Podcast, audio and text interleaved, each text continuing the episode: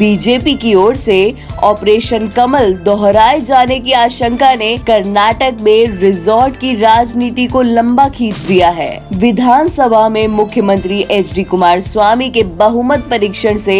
एक दिन पहले भी कांग्रेस और जेडीएस के विधायक बीते 15 मई को राज्य की जनता की ओर से विधानसभा चुनाव में खंडित जनादेश दिए जाने के बाद से ही दोनों पार्टियों के विधायक होटल में हैं। खबरों में कहा गया है कि विधायकों ने कम से कम एक दिन के लिए अपने घर जाने की इजाजत मांगी थी लेकिन उनका अनुरोध स्वीकार नहीं किया गया यूँ तो कोई भी इन दावों की प्रमाणिकता का पता नहीं लगा सकता लेकिन विधायकों को मीडिया से दूर रखा गया है ऐसी तमाम खबरों के लिए सुनते रहिए देश की डोज हर रोज ओनली ऑन डोज ऐप